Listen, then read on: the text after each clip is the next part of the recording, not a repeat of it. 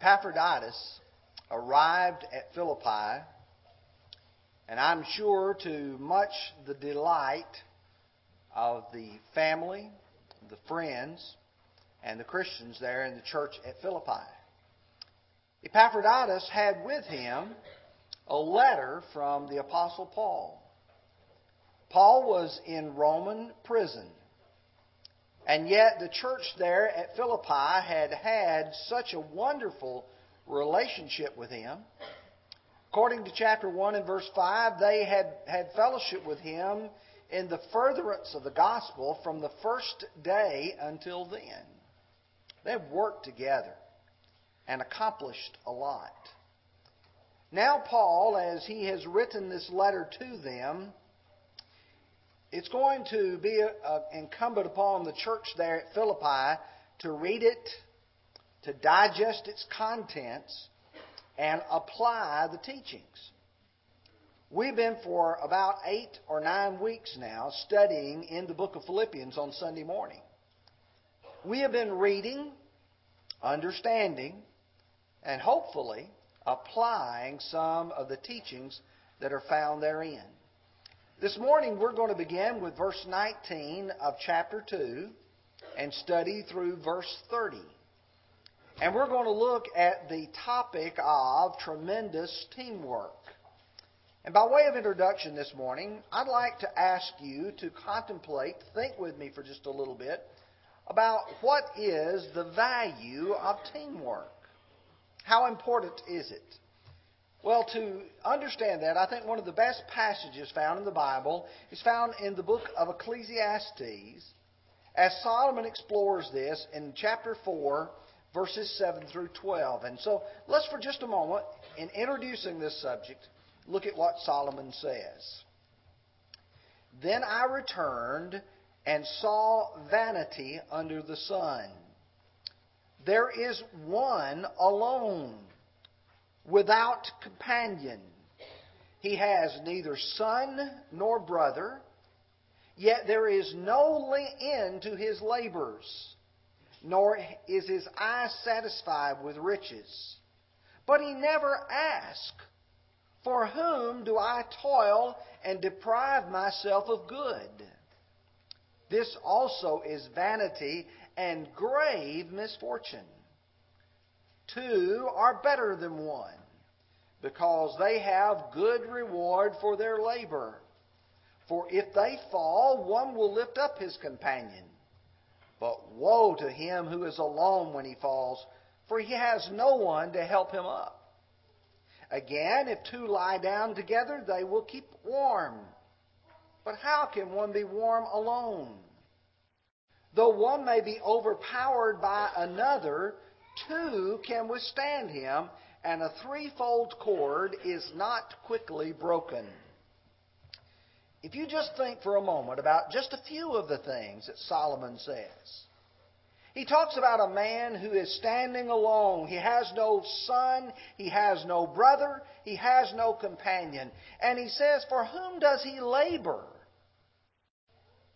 You think about those families that have been so misfortunate as not to have had a child. To whom will they leave their estate? To whom will they leave all that they have worked so hard for in life? You know, that is a question that Solomon explores. And then he talks about a man who falls it's sad because he doesn't have somebody there to help him back up. He then gives a picture of a man who would be attacked. And he says, Woe to him who is alone because he has no one to withstand him. And he also gives an example about a person lying down to keep warm. And he says, if he doesn't have a companion, how can he keep warm? When Solomon looks at all this, he describes the value of teamwork, partnership. I'd like for you to imagine how much more work gets done when people work together. When we work together as a team, not as individuals. The key to having teamwork is to have talented, trustworthy, and tireless members. That is, we all put forth the same effort. We're all dependable. We all do our job. You might ask, well, how does this apply to us? How does this tie in to the text in which we will study? Well, I'd like you to consider the people and the principles.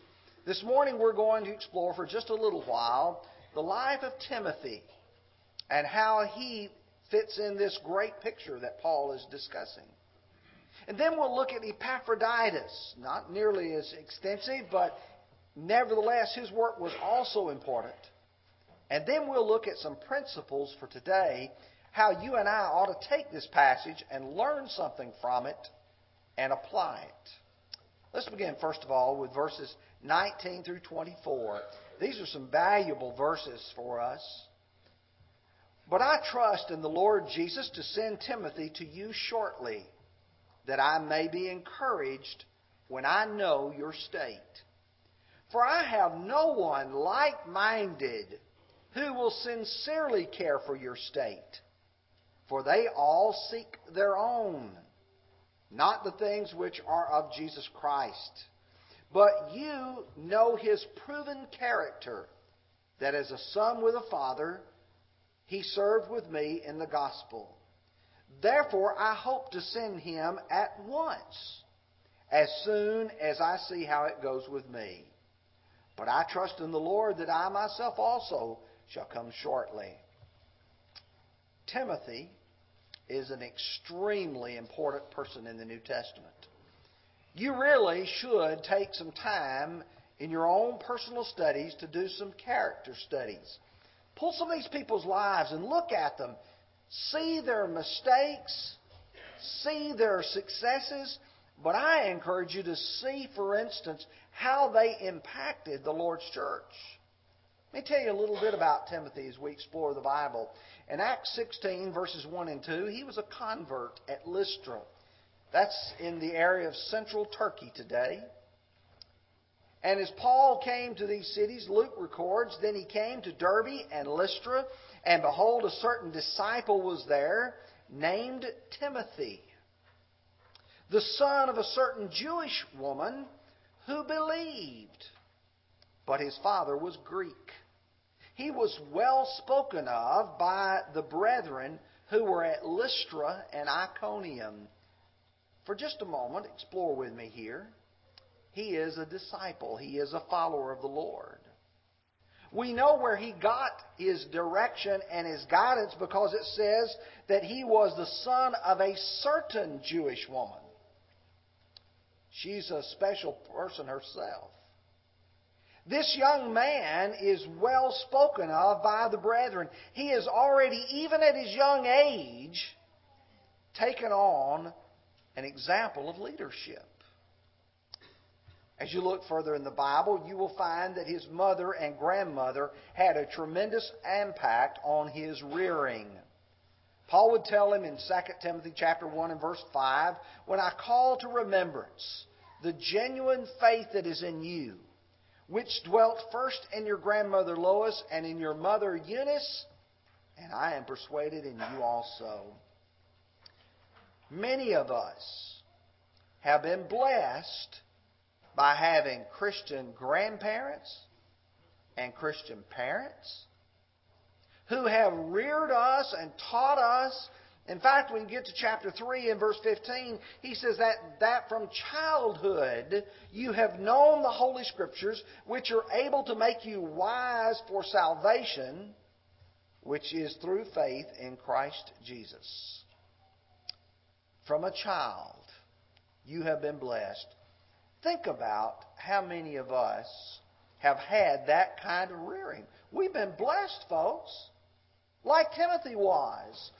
And then Paul would go on to emphasize how that Timothy had frequently served with him in a number of areas. Now, look specifically at this text. There are some things this text says about Timothy. He says, Paul, uh, speaking, he says he would dispatch him shortly. In fact, he uses the word at once. As soon as I see how it goes with me, he's not going to tarry. He is going to send Timothy quickly. There's a need for it. Timothy's the kind of man that you could be able to say, Timothy, I need you to go do this job. Okay, let me go. Second thing that you will notice, and perhaps the most important part of this, Paul says, I have no one like minded who will sincerely care for your state. He goes on to speak about others. He says, For they all seek their own. They're looking at whatever things they might be able to get out of it. But that's not who Timothy is. Timothy is a sincere person. He cares about other people. I know this is an important topic to Paul. Because if you go back to chapter 1 and you look at verses 15 through 17, he says, Some indeed preached Christ from envy and strife, and some from goodwill. The former preached Christ from selfish ambition. Now, notice carefully there, those two verses. Some preach Christ from envy and strife. He said some people do it because they have a selfish ambition. It's all about what they are getting out of it. Paul said that's not who Timothy is. He's doing it for the right reason.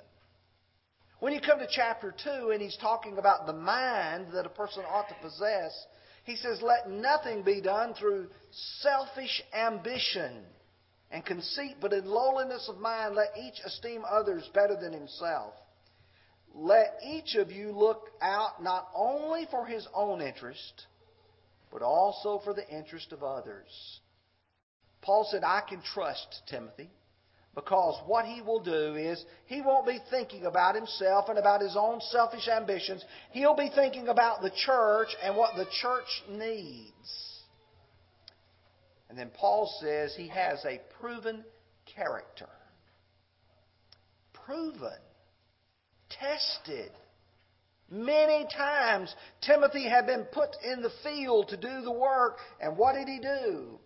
Just like a son serves with a father, Paul knew that he could do the work and would do the work. Now I want you to look at this text at what it says about the work that Timothy was to do. You see, we've seen his character. Now, what does Paul expect him? He says, I want him to report on the state of the church. What if Timothy were sent to Bobby Branch? What is the state of the church at this very moment?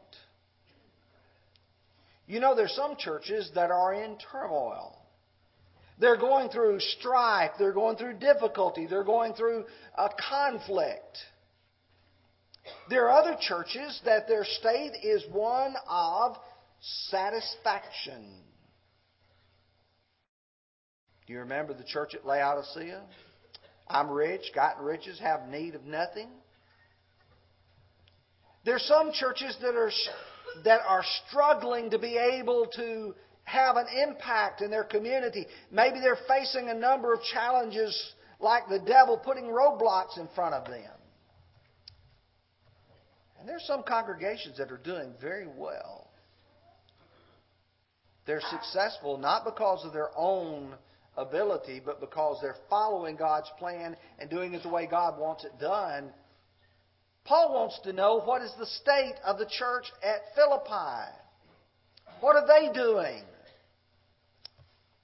I want you to listen to 1 Thessalonians chapter 3, verses 1 and 2, when Paul dispatched Timothy to Thessalonica. He says, Therefore, when I could no, or we could no longer endure it, we thought it good to be left in Athens and to send Timothy, our brother and minister of God, our fellow laborer in the gospel of Christ, to establish you, encourage you concerning the faith. He said, We sent Timothy because we know you need this strengthening. You drop down to verse 6, but now that Timothy has come to us from you and brought us good news of your faith and love, and that you always have a good remembrance of us, greatly desiring to see us as we also to see you. Paul said, I was thrilled to death when I got the message from Thessalonica. We sent Timothy, and it was a good report. The, the state of the church is good. Listen to 1 Corinthians 16, verse 10. And if Timothy comes, see that he may be with you without fear, for he does the work of the Lord as I also do. When Timothy comes, don't intimidate him. When Timothy comes, don't make him fearful for his life or fearful for your uh, treatment of him. He's doing God's work. Timothy would be the kind of person that go to Corinth, look and see how they're acting. Sometimes he brought back a word that was not as pleasant. Proverbs 25:25 says, "As cold water to a weary soul, so is good news from a far country." Paul's in prison. He wants to know if the church there is succeeding and doing well, and he's going to get a good message. And he's going to send Timothy to do it. In 2 Corinthians chapter 7 verses 6 and 7, nevertheless God who comforts the downcast comforted us by the coming of Titus. And not only by his coming, but also by the consolation with which he was comforted in you. When he told us of your earnest desire, your mourning, your zeal for me, so that I rejoiced even more. When Titus came back to Paul from Corinth, Paul was, as you would, might say, wringing his hands. This church that has so many problems. Are they going to be able to pull out of it? And Paul would say, when Titus got back, we had relief because of the work. I'd suggest to you when you're studying the book of Philippians, Timothy has an important work here. Now let me move to the second individual. Look with me now at verses 25 through 30. Yet I considered it necessary to send to you Epaphroditus, our brother, or my brother, fellow worker and fellow soldier, but your messenger and the one who ministered to my need. Since he was longing for you all and was distressed because you had heard that he was sick.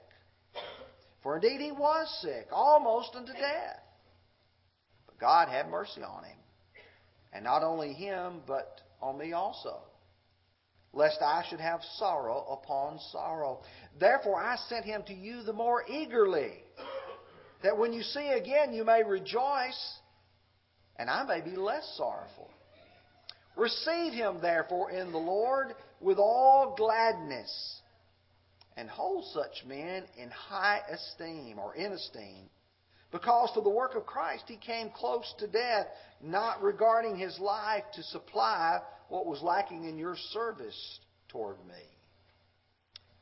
Now, the truth is, all we know about Epaphroditus comes from the book of Philippians. This section here, verses 25 through 30, represents the majority of it. There's one other mention in chapter 4, verse 18, where we read, And I have all and abound I am full, having received from Epaphroditus the things sent from you, a sweet smelling aroma, an acceptable sacrifice, well pleasing to God. Let me tell you what you can put together from these verses. You can put together the fact that Epaphroditus brought something with him from Philippi to Paul while he was in Rome. While Paul was in Rome and Epaphroditus was with him, he got sick. What was the nature of his illness? Paul doesn't say.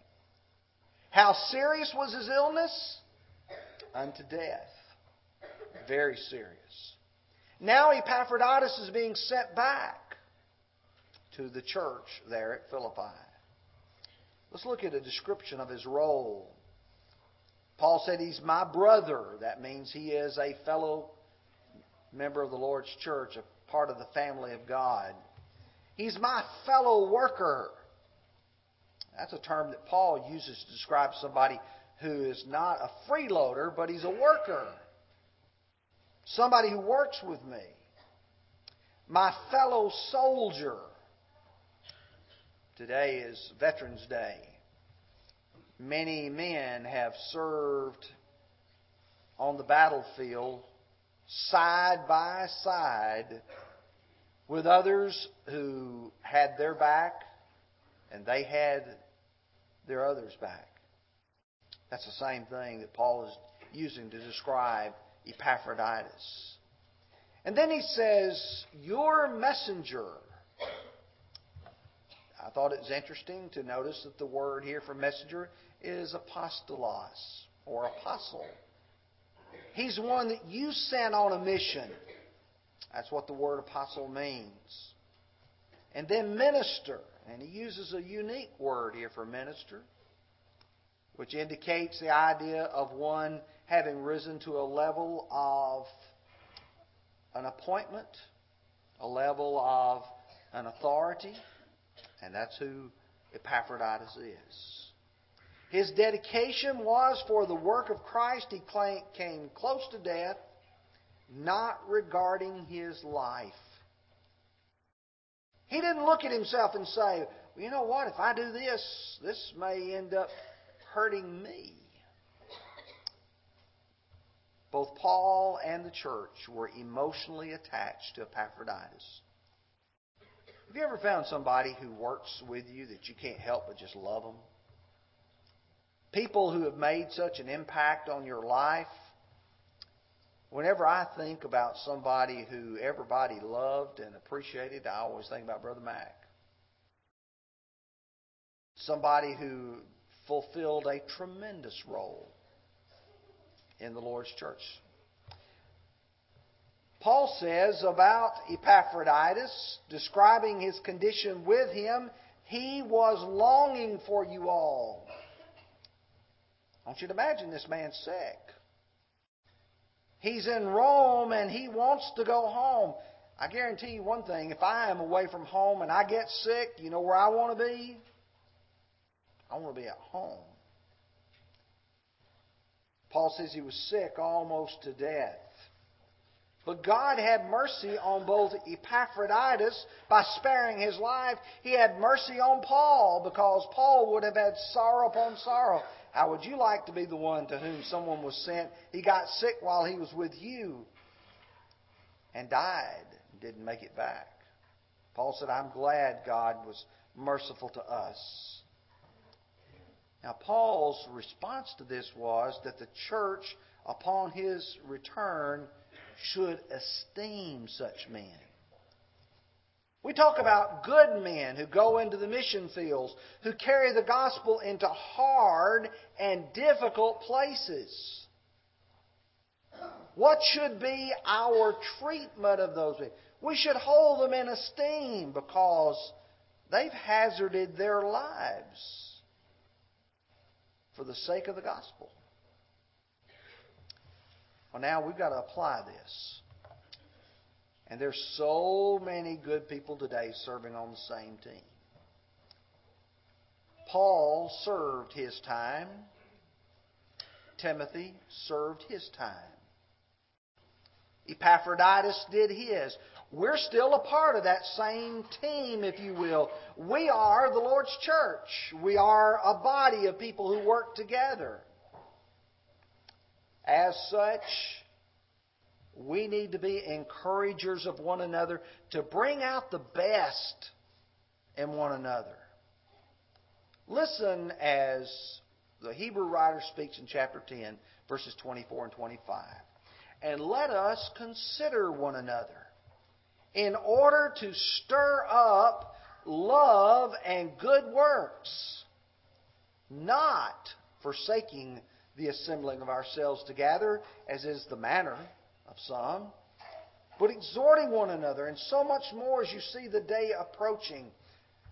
He is saying that those of us who are a part of this team ought to encourage one another.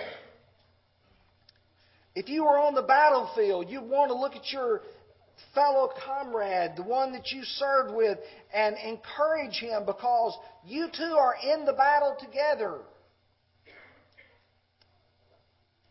We stand together as a church that needs to work together. We need to be people who put the good of the church ahead of our own. How many times have people destroyed the Lord's church in places because they were not concerned about the church as a whole, they were concerned about themselves as individuals? May the Lord's church here at Bobby Branch always have people who say, the church is more important than me. In 2 Corinthians 11:28, Paul says, "Besides other things, what comes upon me daily, my deep concern for all the churches." Now, I'd suggest, brethren, that not only should we be concerned for us, we ought to be concerned about the church as a whole, wherever it might meet. In 3 John 9 through 11, we can see the antithesis, the opposite of what God wanted. He said, I wrote to the church, but Diotrephes, who loves to have the preeminence among them, does not receive us. Therefore, if I come, I will call to mind his deeds, which he does, prating against us with malicious words, and not content with that. He himself does not receive the brethren and forbids those who wish to, putting them out of the church. But, beloved, do not imitate what is evil, but what is good. He who does good is of God, but he who does evil has not seen God. We don't want to be like that. Now, I recognize I'm getting very close to the end of the lesson, so I want to bring back the focus. What was the focus of Timothy, Epaphroditus, Paul, the church at Philippi? What is the purpose of the Lord's church here at Bobby Branch? Are we a social organization? Are we here to talk to our friends and our family, our acquaintances about the football games yesterday? Are we here to talk about other shared interests? Are we just a social organization? No. If you want to do that, get on Facebook. Are we a benevolent organization, service organization? Are we only about trying to help people who need food to eat, clothes to wear, a place to live? There's an aspect of that that is a part of the church. But it was always, and I emphasize always, secondary in the New Testament to the main focus of the mission. We are here to preach the gospel of Jesus Christ to a lost and dying world. In Mark 16, verse 15, and he said unto them, Go into all the world and preach the gospel to every creature. He who believes and is baptized will be saved, but he who does not believe will be condemned. In Romans 1 and verse 14, I am a debtor both to the Greeks and to the barbarians, both to the wise and to the unwise. So, as much as in me, I am ready to preach the gospel to you who are at Rome also. For I am not ashamed of the gospel of Christ, for it is the power of God unto salvation to everyone who believes, to the Jew first, and also for the Greek. And Ephesians 4, verses 15 and 16, brings it together and applies it he says, But speaking the truth in love may grow up into all things to him who is the head, even Christ, from whom the whole body, joined and knit together by what every joint supplies, according to the effective working by which every part does its share, causes the growth of the body for the edifying of itself in love. We are all a part of that Lord's body. Now, let me conclude this by asking how do you view yourself as a part of the Lord's body. Now, this is important. How do I look at myself? Where do I fit in? Well, Paul will ask that same sort of question in 1 Corinthians 12. Their situation was slightly different, but it was in much the same way applicable to us. For as the body is one and has many members, but all the members of that one body, being many, are one body, so also is Christ. For by one Spirit were we all baptized into one body, whether Jews or Greeks, slave or free, and have all been made to drink of one Spirit. For in fact, the body is not one member, but many. Now here's where he begins to apply this. If the foot should say, Because I am not the hand, I am not of the body, is it not is it therefore not of the body? Because I don't have the same role, does that mean that I'm not a part of the team.